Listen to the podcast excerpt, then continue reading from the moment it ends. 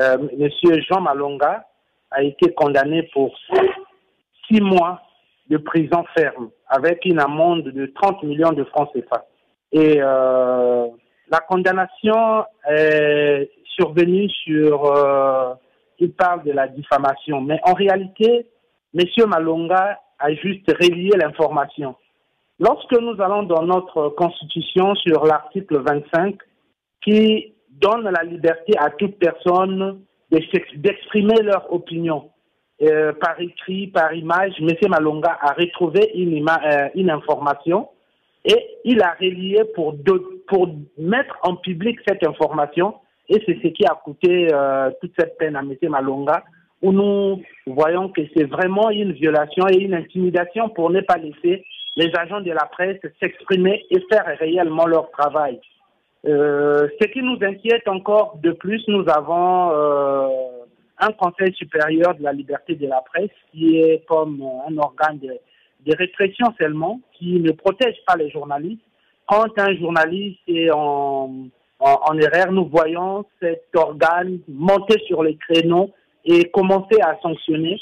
Mais quand il s'agit de la protection de certains journalistes qui ont ce droit de s'exprimer, d'exprimer leur opinion par rapport à une information qui a été donnée par une autre presse internationale, euh, cette, euh, cet organe est resté silencieux pour la situation de, de Raymond Malonga. Nous nous sommes, euh, ça nous a vraiment dérangé. Nous avons fait beaucoup de conférences, de publications pour euh, la liberté de Jean Malonga, mais nous sommes totalement dessus de la peine qu'on a infligée à Monsieur Raymond Malonga, parce que lui demander une amende de 30 millions de francs CFA, et ça c'est une manière de faire disparaître euh, ce journal.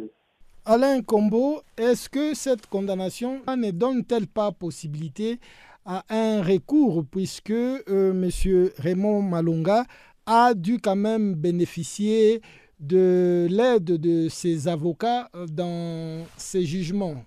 Oui, il a, euh, il a été assisté par des avocats.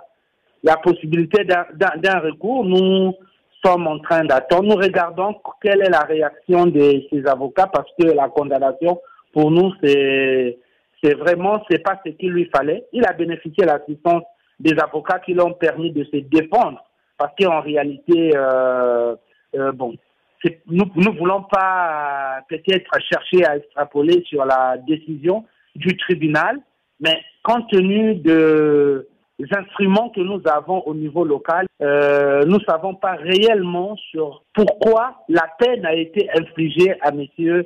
Raymond Malonga. Cette condamnation finalement est intervenue euh, le 3 mai. Hier, c'était la célébration de la journée mondiale de la liberté de la presse. Comment expliquer cette coïncidence? Est-ce que vous pouvez nous parler d'une manière euh, générale de la liberté de la presse euh, au Congo? Bon, euh, personnellement, moi je parle, il n'y a pas une liberté de la presse. Il y a certains journalistes qui se démarquent. Nous avons, comme preuve, moi je m'appuie sur les déclarations des organisations des droits de l'homme. Quand les organisations des, des droits de l'homme font des déclarations, c'est très difficile que ça passe facilement dans les chaînes nationales de télévision. Voilà pourquoi aujourd'hui, euh, vous constatez que les organes des droits de l'homme préfèrent communiquer avec les réseaux sociaux. Nous avons notre chaîne nationale qui a du mal, quand vous l'invitez, de publier, de relier l'information que vous avez donnée.